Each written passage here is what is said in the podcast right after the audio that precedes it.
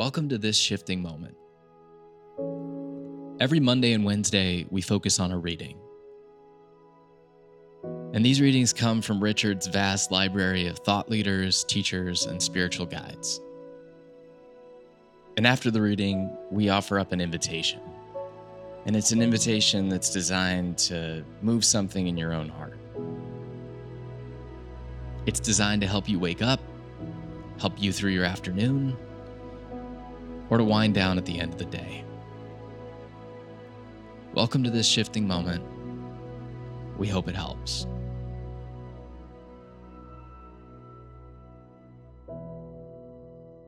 Jeff Foster. The courage to heal. Healing does not always look or feel good, pretty, or kind. True healing nearly always involves the reopening of old wounds, the death of illusion, and a courageous confrontation with your pain. One of the most unhelpful myths that we have inherited from our culture is that healing is supposed to feel good. No, not always. Sometimes our discomfort actually intensifies as darkness emerges into the light, as unconscious material makes its way into awareness, as our old delusions burn up. Pain is not wrong, a mistake, or a sign that we are doomed. Pain may actually indicate that our healing process is intensifying, not stalling, that we are actually more awake and sensitive than ever, more deeply connected with the here and now, less willing to look away. There is such a tendency in our culture to avoid discomfort of any kind, distract ourselves from it, label it as wrong or negative, or even unspiritual, meditate or medicate it away. Much of our Western medicine is geared toward the removal of symptoms, the silencing of disruption, the numbing of chaos, and the journey toward some socially acceptable sense of normality. But sometimes we no longer have any interest in returning to normal. The normal was the problem, not the solution. The status quo needed to shift. It was unstable and false. Old dreams were keeping us trapped and limited. Sometimes our normality needs to break open into chaos and crisis. Our pain, sorrow, frustration, exhaustion, and doubts need to be felt more fully than ever before. The heart needs to break open more completely. Our pain is not a punishment from a judgmental God, nor a mistake in a broken universe, nor evidence of our failure and unenlightened ignorance, but a profoundly alive spiritual teaching.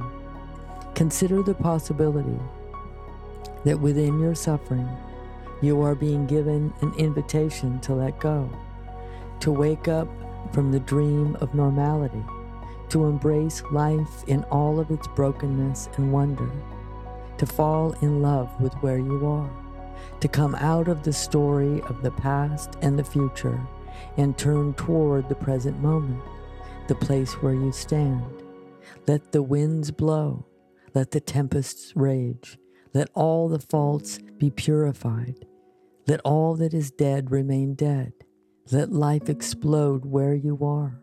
You are only being invited to a deeper healing, even though it feels like pain, even though the heart is tender and raw, even though you cannot yet feel your tomorrow.